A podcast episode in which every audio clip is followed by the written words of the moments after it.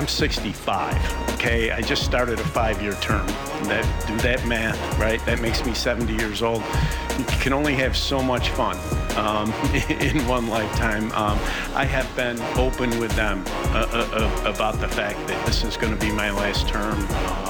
I said it to them before the election in July, and I'm absolutely committed to that. FAN Morning Show, Sports 95.9 The FAN, Ben Ennis, Brent Gunning. I'd like to start my campaign today to be the next commissioner of Major League Baseball. If you get it, and, feels like a long shot, but if you get it, Can this be a Dwight Schrute situation? Can I be like assistant to Major League Baseball's commissioner? I won't forget my friends. I actually feel like I'd be a great, non-baseball hardo voice in your ear. I feel like... Because you, you love baseball. Yeah, you can give me the proper perspective. I can. Okay, relax. He's not Shohei Ohtani. I think I would be great at that job if I didn't have to do any of the negotiating, because, I'm horrible. And that's why Rob Manfred has the job, because he's been part of the negotiating power structure for years and years and years before he was put into the big chair. I just need somebody below me. Hey, Rob, if you actually want to stay on, behind the scenes and, do your negotiating, although, that is perhaps... not something that we want if we want labor peace going forward. But everything else, I think I could message things correctly. Obviously, I told you, I told you your calling in life is to be and not that you're not smart, but to be a brainless shill for a front office in baseball. You got great hair, handsome guy, good head on TV. Some people would say that I'm already that. Here comes the brainless shill, shilling for... Well, now it's going to be Rob Manfred. Yeah. Okay. Say, no, you're not. You are?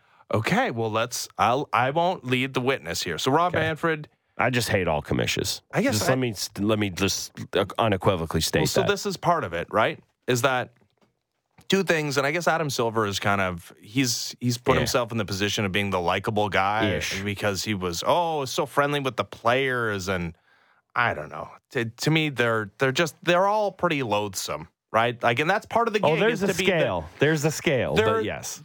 You're supposed to be the meat shield, and I also think that if we're evaluating how good a job these North American pro sports commissioners have, how good a job they've done, we kind of have to take the money out of it, because all of them make money. Gary Bettman shut the league down for a year. This is about Manfred, and I don't want to hijack the conversation, but that actually is the thing, that it's in a world where every other North American sport, even Cap's baseball... Cap's going up next year. Yeah, congrats. Cap's finally going up. They missed a year, and then they had the pandemic thing. I think owners, most of them... are pretty happy in the National Hockey League as far as the dollars that are coming into the sport. Yes, they would be, but I also think that it is a kind of steadily, naturally growing thing. I don't think, to bring it back to baseball, unlike with Manfred, with some changes we've seen that have actually changed the sport and made it better and made it more appealing and I think make it more palatable to a kind of national or general audience. We haven't seen that in the NHL. But again, I don't want to hijack the topic. Okay, I don't want to put words in your mouth. Okay. So, Rob Manfred. And there's another half decade of Rob Manfred to come. And he says by the end of his tenure in 5 years, he wants the plan in place for 2 more teams, bringing the total to 32, same as the NFL, same as the NHL, by the time he's done in January of 2029. Okay. What kind of pace is he on? How do you feel about the Rob Manfred tenure so far? There's a lot of things I find loathsome, but the things that actually matter, that I'm not going to sit here and give him all the credit for it, but that he is actually at the very least allowed to have had happened. Universal DH. Look, I loved pitchers who can rake as much as anybody else. Here's Micah Owings coming up. It was fun. Okay. Guess what? It's better. It's a better world when there's just players who can hit at bat all the time. And the pitch clock was a incredible thing for the game. So you have to give him some credit there. I also hate that the commissioner of the sport, and I know you're going to say, out of context. Oh, my God. But the hunk of metal thing is never not going to stick in my craw. You have to, and I come to it honestly from where I am. I'm a hockey guy. The Stanley Cup is among the most holy things I revere in this world. So for the commissioner of a sport to say, it's a hunk of metal. It's named after you, bud. It's the Commissioner's Trophy. That one's never not going to stick for me. But in terms of what he's done for the game, or at the very least allowed to have had happen to the game, I have to give him credit for the changes that have happened. Okay, so the hunk of metal thing, which I've been on record multiple times, but if you're unaware of where I stand on this subject, I don't think the Commissioner's Trophy is a hunk of metal, but I think the point was, hey, what am I going to do? Take the trophy back? Because the World Series is more of an idea than just like... They did it to Reggie Bush. Yeah, sure. Okay, yeah, no, you should follow the NCAA. Like that. That's the organization you should be leading your decision-making process. No, so it sounds bad, and it sounds like he's denigrating the trophy, which he kind of is, because he's like, hey, the World Series is about the idea of playing those games and outplaying the team in the World Series, not just about some stupid trophy. It's the World Series in your heart that matters. But, yeah, that's the point, and Rob Manfred didn't put it quite so eloquently. I think if you have a quibble with how that whole Astros cheating thing was handled, the problem you should have was that there was no discipline meted down to any of the players. Those guys were given that as well. Blanket immunity, despite the fact that they were the ones actively participating in it. And, you know, the Carlos Beltrans of the world, like there's too many guys that got off scot-free, and AJ Hinch had to wear it for those guys, and who knows how involved the manager was. Don't manage the Tigers. Yeah. Okay, that's bad, and nobody likes him, right? Like just a general straw poll of people that like baseball. Hey, you like Rob Manfred? Rob Manfred, and because part of it is also he's the face of the league when you have labor stoppages, which didn't end up materially impacting the season a year ago, and we'll see. There's another one to come in his tenure. But that's part of it. Nobody likes, outside of maybe Adam Silver, but I think the worm started to turn with him a little bit. People are at best lukewarm, I feel like, now. Yeah, that's the job of a commissioner. But scoreboard. Okay, so again, financially, every North American pro sport is doing well, but baseball as well. Like the idea that baseball is dying is outrageous. Like they're making money hand over fist, and it continues to rise as far as the franchise values and the rights fees for national television rights. I got to throw in, it'd be hard to screw it up when you don't compete for the bulk of your season with any other major sport outside of golf. Sure, but that's baseball. Yep, no, I just got to throw it in there, I think. Yep. But yeah, scoreboard. You mentioned it, universal DH. The pitch clock has been a rousing success. Attendance was up like a significant amount a season ago. The game is more watchable. It's still got a ways to go, I think, before we're at a place that we should be happy with. And there's things I quibble with when it comes to the expanded playoffs, but every sport is headed in this direction. Baseball wasn't going to be left behind. And honestly, if we're talking about expansion, that is, as long as we don't expand the playoffs too much again at that point, it honestly, it kind of makes sense. If you're going to expand the playoffs, make the regular season more valuable by adding more teams, and percentage-wise, it's a lower percentage of teams that get into the postseason. I look at Rob Manfred's tenure as commissioner of Major League Baseball being a good one. God, I called you a shill earlier. I didn't even know this was coming. Yeah. Shilling for Manfred. I don't want to run away from the Manfred conversation, but I think expansion is going to be a big part of his legacy. I've been on record as hating it in the NHL. I mean, there's already 32 teams. The league's pretty watered down as is. I feel like you're a little more able to answer this question than me. Where are you at on the idea of expansion in baseball? Like, so often we get these. I mean, look at Babe Schneider. Like, he comes out of nowhere and saves the Jays season for a week. And there's so many more players on rosters, and you filter through so many more players. Do you have more of an issue with it, less of an issue? You're okay with it? Where are you at on expansion in baseball? I mean, that's where pro sports are going. I mean, just look at population growth, right?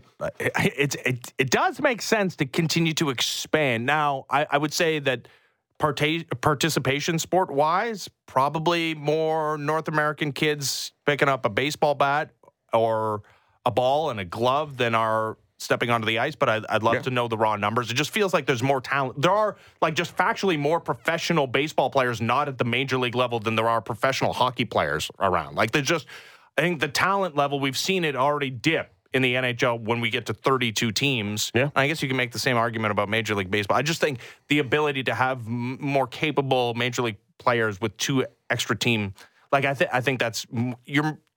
it's more possible to have a better quality sport with two more teams in baseball than it does with hockey. I don't disagree, and I know Shai's waiting. Just quickly, I guess it'd be an idea of like, I was about to say it's a more global game, and I think it is, but it's like the pockets are different, but it is a North, like there's the Caribbean and stuff, but yeah, it's like there's not like, I don't think there's an overwhelming like baseball presence in like Central Europe and all that. Mm-hmm. It's just, I don't know. It's interesting to see like it is a more global game. You have Asia, you have the Caribbean, you have South America. So yeah, in theory, just that alone should allow you to have kind of two more teams without watering it down too much. All right, let's talk to a man who spoke face to face with Rob Manfred yesterday. Ooh. Shai Davidi in Dunedin, Florida, Sportsnet's own. How's it going, Shai? Long time no talk. Yeah, been a bit. All good here. How are you guys? Doing very well. We'll talk about the Jays in just a second. It doesn't make sense to divert away from the Rob Manfred conversation that we were just having. How have you viewed his tenure through, what, a half decade now? I mean, it's interesting, right? He obviously has had his very rocky moments, and certainly the way some of the things were handled during the pandemic and during the lockout and the couple of labor situations that he's had to go through did not reflect well about him. The Houston Astros cheating scandal and the way that was handled, and the comment that the World Series trophy is just a piece of metal obviously is something that rubbed many people the wrong way. But I do think that when you look at the changes made to the sport with the clock, I don't know if it fully redeems him, but I think it certainly changes the tenor. I mean, the success of the rule changes last year and the way that it just increased the action, minimized the dead time. I mean, I'd be hard-pressed to find another league that's had, at least in recent times, as invasive but successful a series of rule changes as Major League Baseball had last year.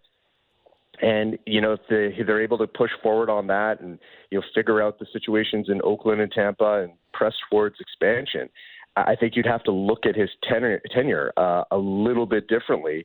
And you can possibly even say that he's left the game in a better place than when he picked it up. It's funny, you know, I've been as critical of Manfred as anyone else, and, you know, Ben rolls his eyes every time I say it, but I am someone who doesn't like the hunk of metal comment. Like, it does stick in my craw. I do not like it, but I actually think that if we're thinking about this, not right now, but in a generation or decades down the line, I think all that stuff kind of goes by the wayside. Like, every generation of baseball has its scandal, or, you know, it's be it PEDs, be it what the Astros happened, be it the Black Sox way, you know, 100 years ago. I think the only thing we're going to kind of remember from this era is how differently the game is with the pitch clock and, you know, to a lesser extent, the universal DH and the shift rules. Like, I really think when we're thinking about this, not now in the here and now, but in from the 3,000-foot level, it kind of feels like the pitch clock is going to be far and away the biggest piece of his legacy. And I don't really think there'll be anything that comes kind of remotely close to it, honestly. Yeah. I mean, it's an interesting way to think about it, because I think ultimately where the game goes, this will be a really significant turning point.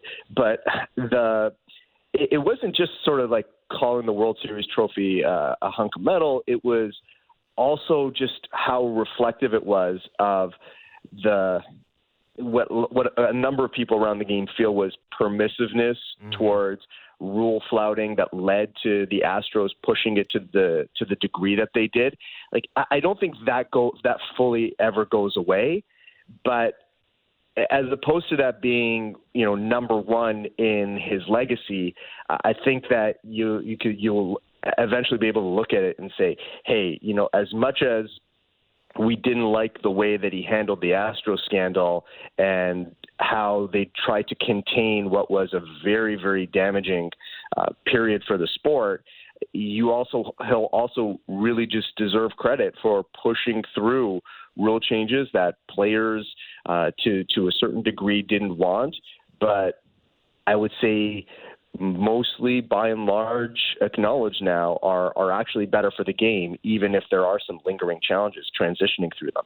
Yeah. I don't know why I have to be so defensive about the Rob Manfred hunk of metal thing. Like just don't. Just leave it alone. You love him. You love him and the hunk of metal so much. I haven't heard this. Why are you defensive of that? Because the idea was like, what am I going to do? Take the hunk of metal back? Like, talking about the trophy is not the thing. The thing is like winning the World Series and the games. The games happened. Like, yeah, what difference does it make if I take the trophy back? It's just a trophy. Because I do agree with it. Like, it represents this incredible feat of being the last team standing. It is just a trophy. The idea is like the 7-game series that you played against the other best team in the other league that you won. That's the thing, not the trophy. Like, that was the point that was made. It was made ineloquently, but that was the point. And people get confused by like, oh, he doesn't think that the trophy's a hunk of metal. He should have said that. The game. Should have said that then. But no, that was the point of the conversation. I mean, it's not similar because obviously the Stanley Cup is the greatest trophy in pro sports, but yeah. it's the closest that you can come to removing people's names from the cup, right? Yeah. And I think the symbolism of saying that part of it is irrelevant is what rubbed a lot of people the wrong way. Because look, I mean, like, players grind every day of their lives to try and win that trophy, right? It's their singular goal, their singular focus. They put every ounce of their being going to trying to win it and hold it over their heads. And to call it a hunk of metal, it was just disrespectful to the amount of effort that the players put into it. And yeah, you can never sort of take back those 7 games. What happened happened. There's no way to rewrite that. There's no time machine. Nobody's the Flash that they can run back into time and change things, right? But the symbolism is what matters when you can't change the past. Does the Flash go back in time?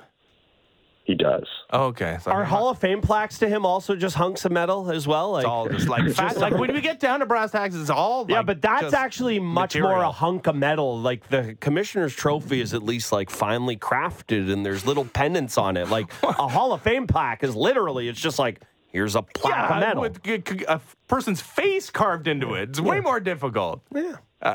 Anyways, we've gone far afield here, Shai. Any more thoughts on hunks of metal? No, we can. I think we're metaled out at this point. If it is baseball, though, just for the greatest joke in baseball history, it should be made of tungsten for tungsten arm O'Doyle. And Shohei Ohtani. That's right. Yes. Yeah, 100%. All right. So Alek Manoah is the #1 topic du jour yesterday. We didn't hear from him, and what we did hear was the thing I fully expected to hear, and I probably can anticipate what Alek Manoah says today when he does his media availability. And maybe it doesn't matter ultimately, but I would like some clarity on the process and what exactly went down between he and the organization last year when there were reports that he was none too pleased at their unwillingness to put him on the IL and didn't want to pitch in the minor leagues and like that element of it. And I guess the further we get away from it, and especially if he's just good this year, it doesn't matter. But do you think we get any clarity on that today?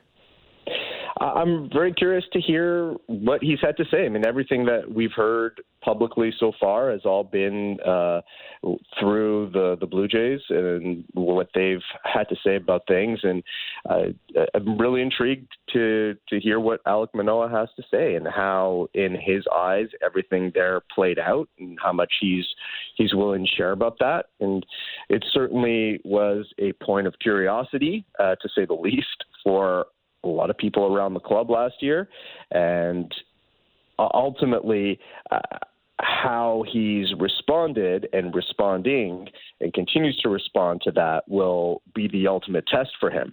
So I think that there's quite a bit of excitement about how he's looked so far very early in camp, the way that he showed up.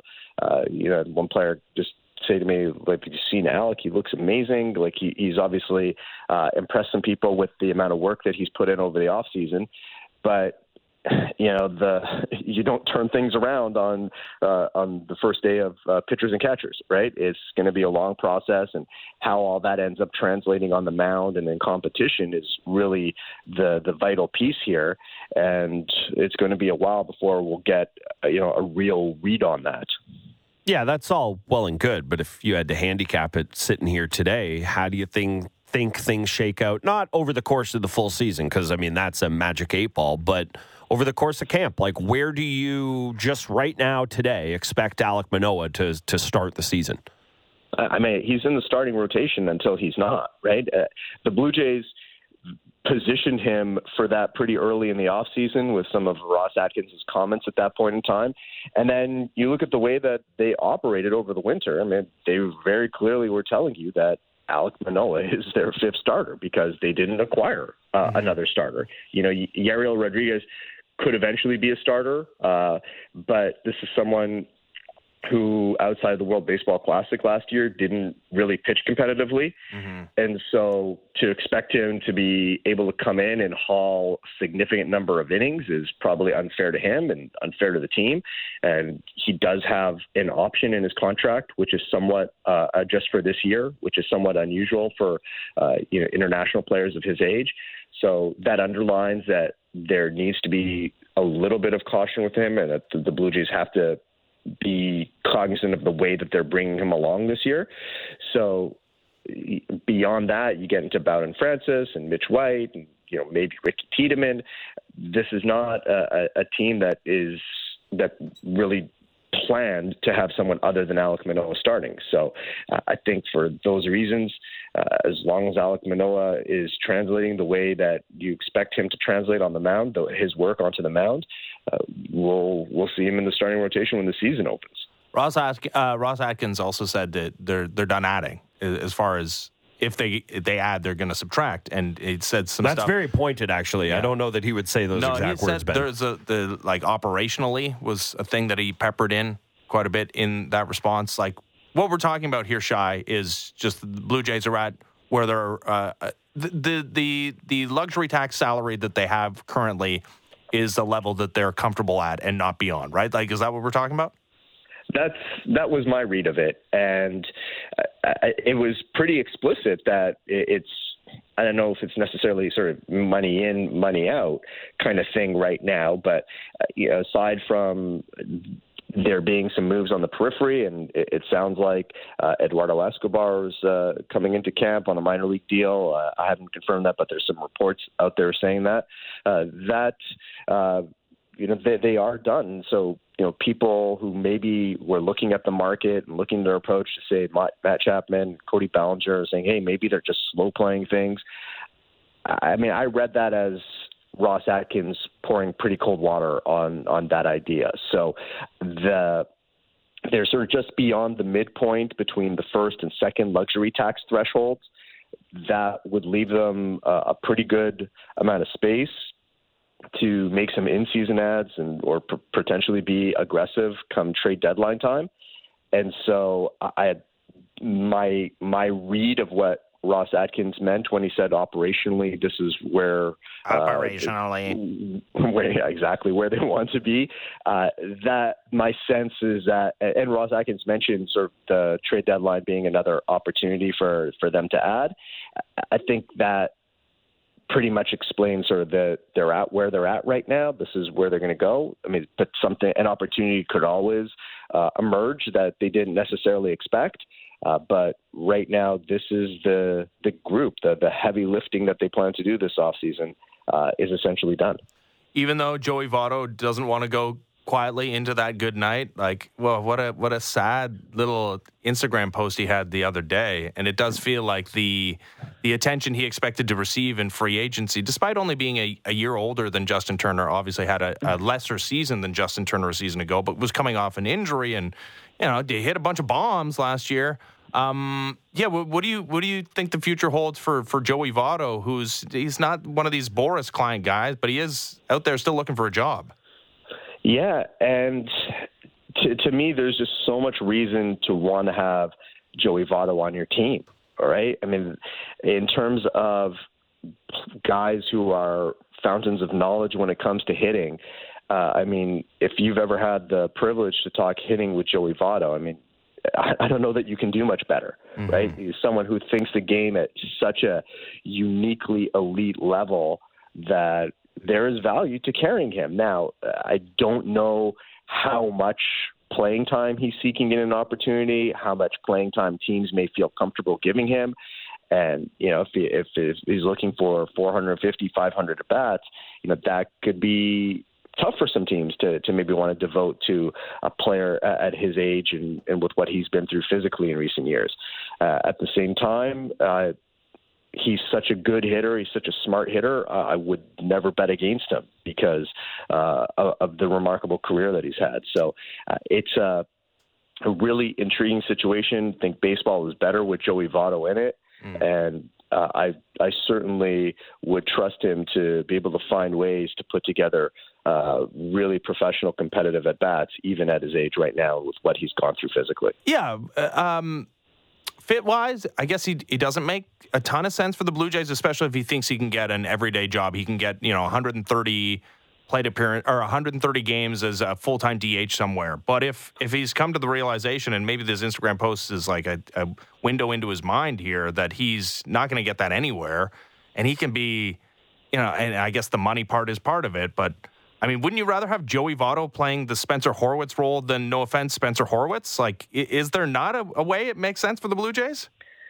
I mean, where's he getting at-bats from, right? Because you've got...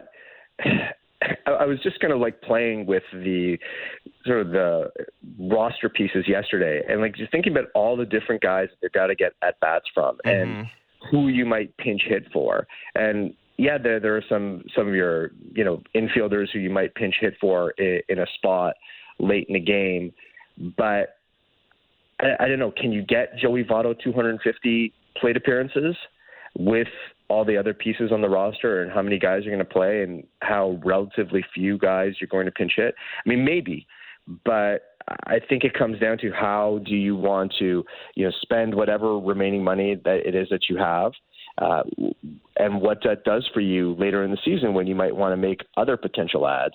Like, you don't want to put yourself in a position where, if Votto is not, or if he just isn't able to be effective at the plate. Yeah, that's a tough one. Do you want to be the guy who designates him for assignment? I think that piece exists to some degree as well. Yeah, I get it, but I guess beggars can't be choosers if you're Joey Votto, and it does feel like he's a beggar at this point. We'll see, but at this point, it doesn't have a landing spot. Shai, congratulations at the return of Major League Baseball and being in sunny climes when, we had our first real significant snowfall of the year. You timed that out perfectly. Well done. Yeah, I mean, I'd love to say that I had a crystal ball on that one, but it was nice to only shovel a couple times this year. And sorry to my family that you guys had to wear it yesterday. That's rough. All right. Thanks, man. We'll talk again soon.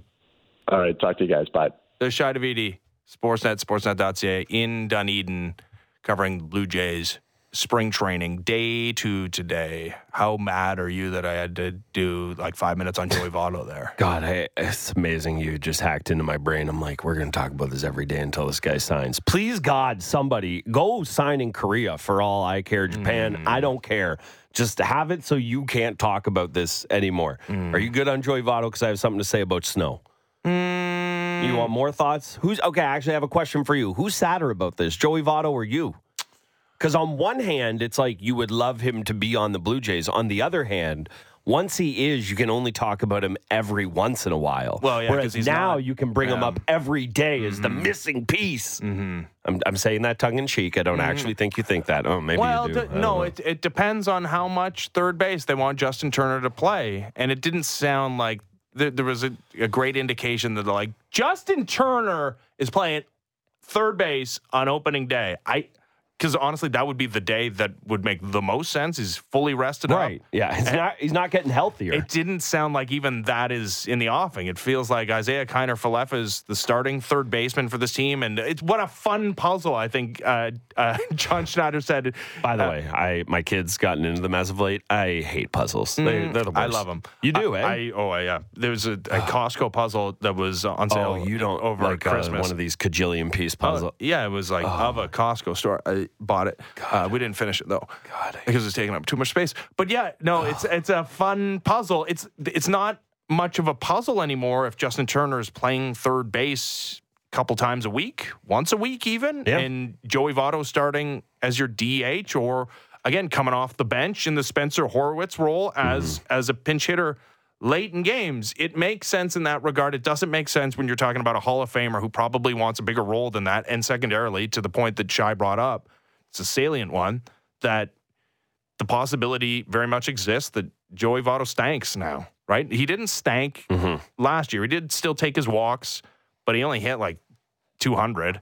And he hit a bunch of bombs, but it's possible at 40 years old, coming off the physical ailments that he's had over the last couple of years, that he can't hack it anymore. And do you want to be the organization that's like, hey, Hall of Famer, greatest Canadian baseball player of all time, your career's over and we don't want you anymore? I understand that. Yeah, for sure. And again, I'd implore any warm-blooded baseball executive to sign that man to a contract ASAP so I can have this conversation less going forward. Yeah, I'll disagree. I know. I'll try and shoehorn it in, though. No, I know you will. Like, I'm very aware, and I know what's happening, and I just, when you were like, do you have any more? I have one more to ask Shai. I'm like, oh, yeah, go ahead. Talk to him about Joey Votto. Like, I knew it was going to happen before. Oh, let's hear your big snow take. What is your thing on the snow?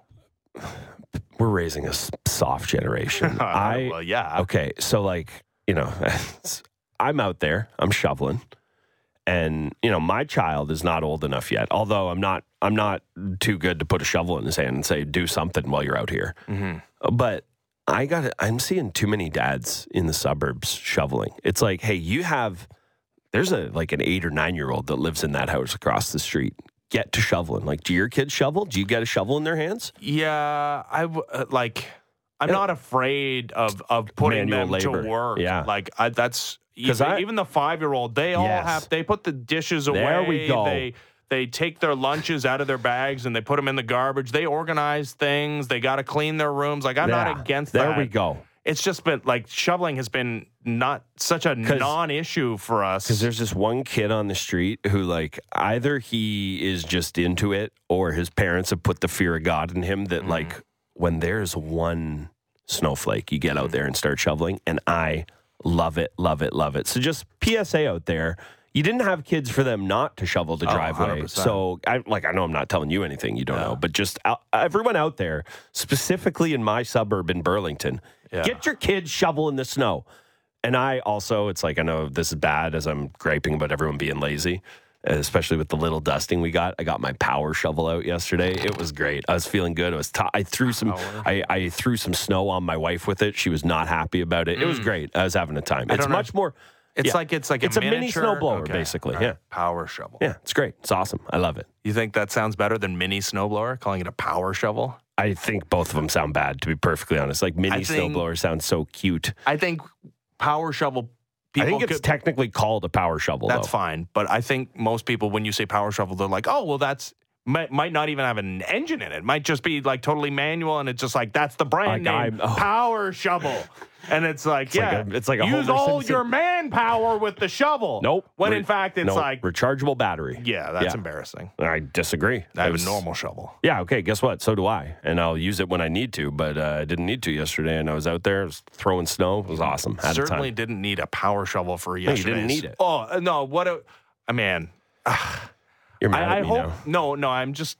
there was a part of me that was worried that school, because they've had no snow cancellations this year, that they would preemptively, because there was a travel warning in effect, and the possibility existed for an absolute remember Morgan Rielly? Morgan Rielly could not fight his fight in person because of the snow. Right. Well, in New York City, there was actually a lot of snow. Yeah, sure. But yeah, the possibility existed for a lot of snow. That wasn't a lot of snow, but I don't want to make a straw man argument here because I didn't see anything shut down, but a lot of people were prepping themselves for a nightmare Snowmageddon situation, which never transpired. So I'm glad everybody... Yeah, I'm actually thrilled about that. And again, you and I... In the lines. Well, you and I talked about this yesterday. If it could snow while we're gone, that'd be nice as well. I don't want just Shai. If Shai got to come on here and brag, and then I have to hear that it's 10 degrees when I'm gone, I'm going to be livid. So I hope we got another dumping. Fingers crossed. While I'm gone. And you too. Hopefully I never have to see what happened to Tiger Woods on 18 ever again. Well, if you play golf with me, you will. So yeah, but from him. Oh, okay, yeah. All right. We'll talk about that and more next as the Fan Morning Show continues. Ben Ennis, Brent Gunning, Sportsnet 590, The Fan. big guests and bigger opinions on everything happening in Leafsland. Real Kipper and Born. Be sure to subscribe and download the show on Apple, Spotify, or wherever you get your podcasts.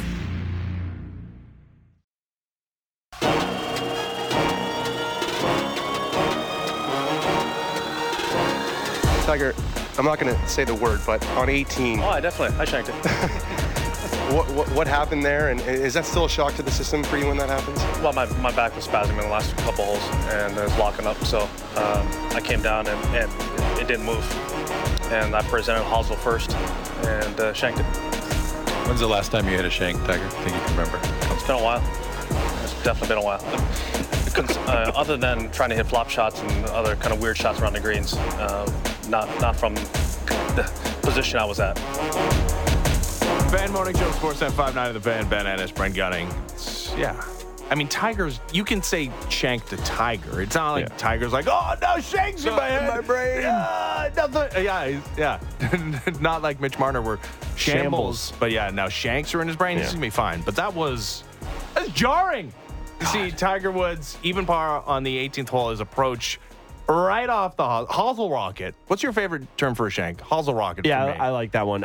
It's not a term for a shank, but I feel like it's kind of like run its course. They don't do it as much anymore. And I feel like you were the one who first tipped me to this, but one of the great golf accounts out there used to do Shank Week, and it was like the Shark Week music, and that was really, really, really good. I did enjoy that. I also, again, just while we're talking shanks, they once had a guy named Adam Shank. Yes. Intentionally hitting shanks on the range, and it was just, there's nothing more that these guys are so good and dialed that he could, on the range before a tournament, intentionally hit shanks. That's a great point. And then go out and just flush it. Honestly, I don't know if I probably could intentionally hit a shank. Yeah. You could. But yeah, that I would be, I'd have shanks in the brain. Oh my God, of course. It's happened for me. Yeah. The club I shank all the time is... Not all the time, but if I was gonna, if you had to shank one to save your life, shank-o-meter, it's my lob wedge. Yeah, I shank that thing on occasion, and then I'm like, oh wow, that's away. So you and Tiger are actually the same, yeah, because he said around the green. That's when they would do it. Away you go, lob wedge. Anyways, it's my fault actually. I don't know if you know this. I sent a text to a group chat that includes our mutual friend Sam McKee saying, "Wow, Tiger even would have gladly taken this."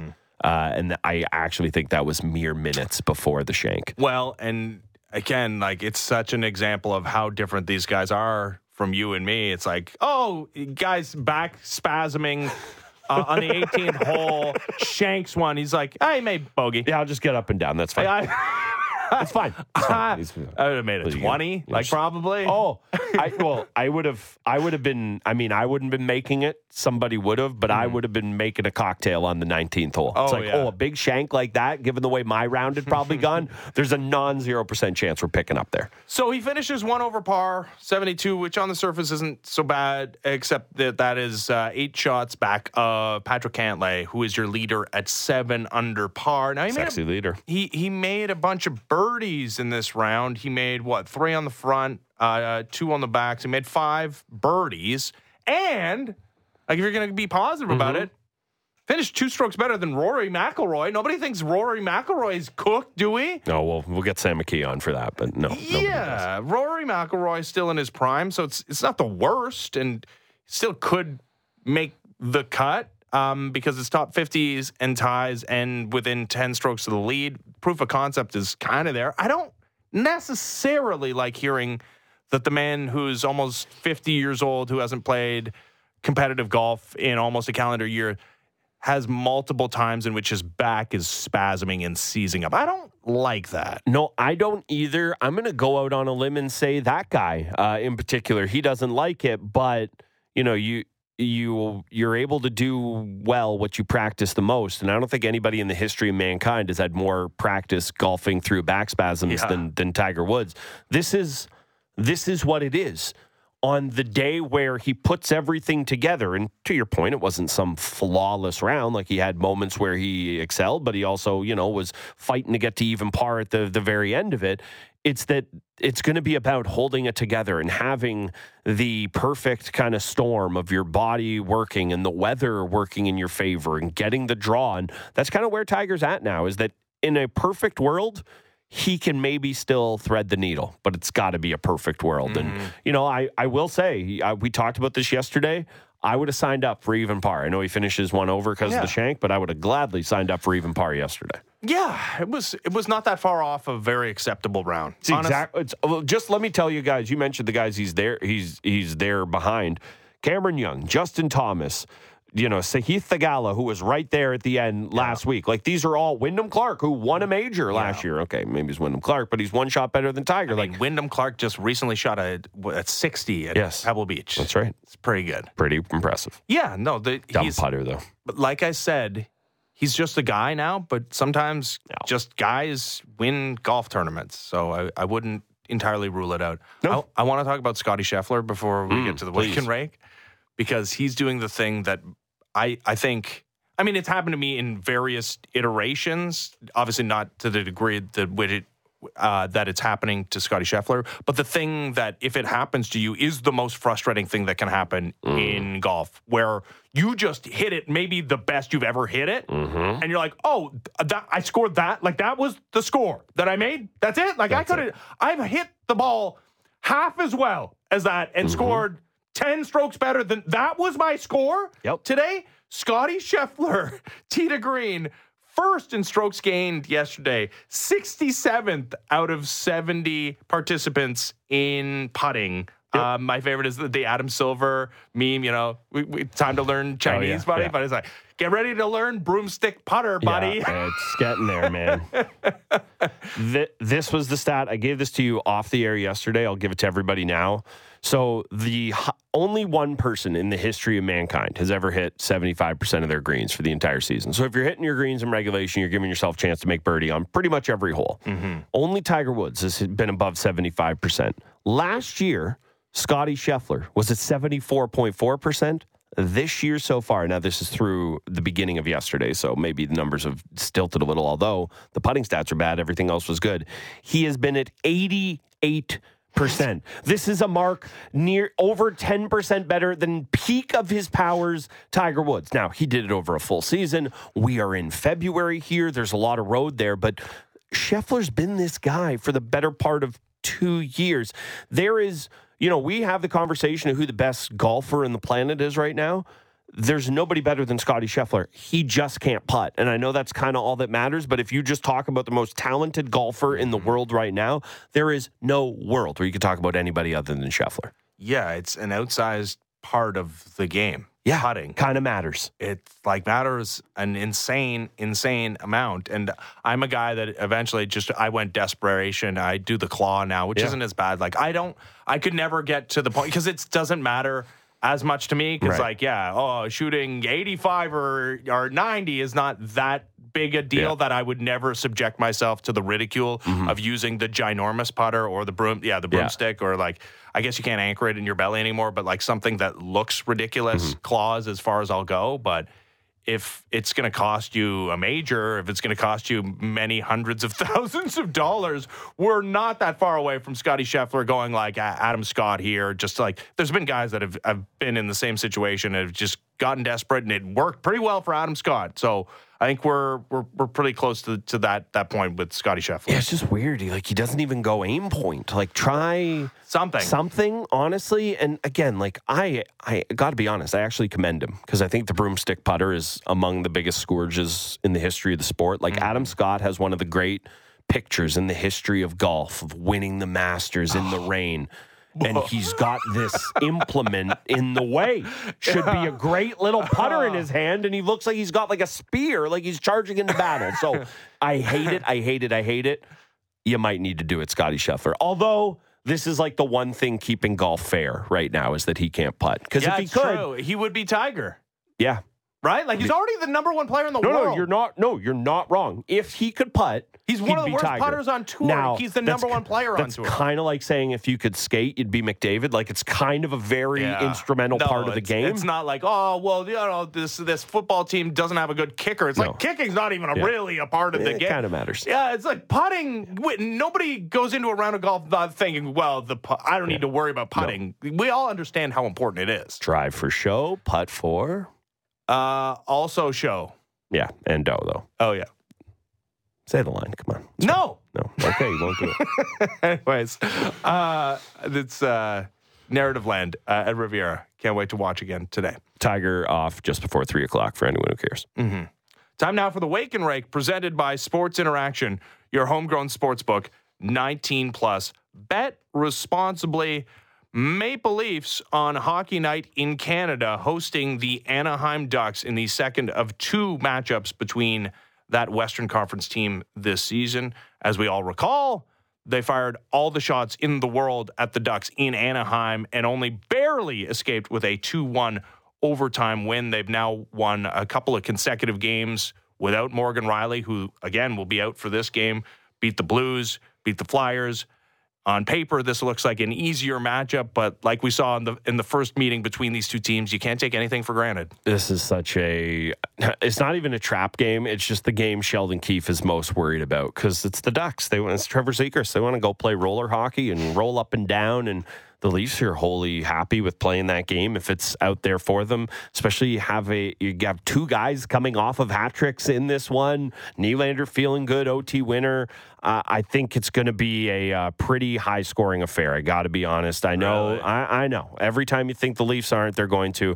I think they rack it up. I think the Ducks are going to want to push it. Their best chance to win this game, the Ducks, is to open it up and have a lot of goals, fire a lot of pucks on Samsonov. So I'd be looking at the over in this one, and the Leafs are just going to be such heavy favorites. It's hard to look at that unless you think trap game and you go Ducks. Yeah, or you take them on the puck line. I'm on the other side of the thing, especially considering we saw a proof of concept with the under, that 2-1 overtime thriller in Anaheim. I like the under in this game. That was the Wake and Rake, presented by Sports Interaction, your homegrown sportsbook, 19 plus. Bet responsibly. When we come back, we'll talk to former NHLer, former Flyer, Scott Hartnell. And the third Sedin triplet.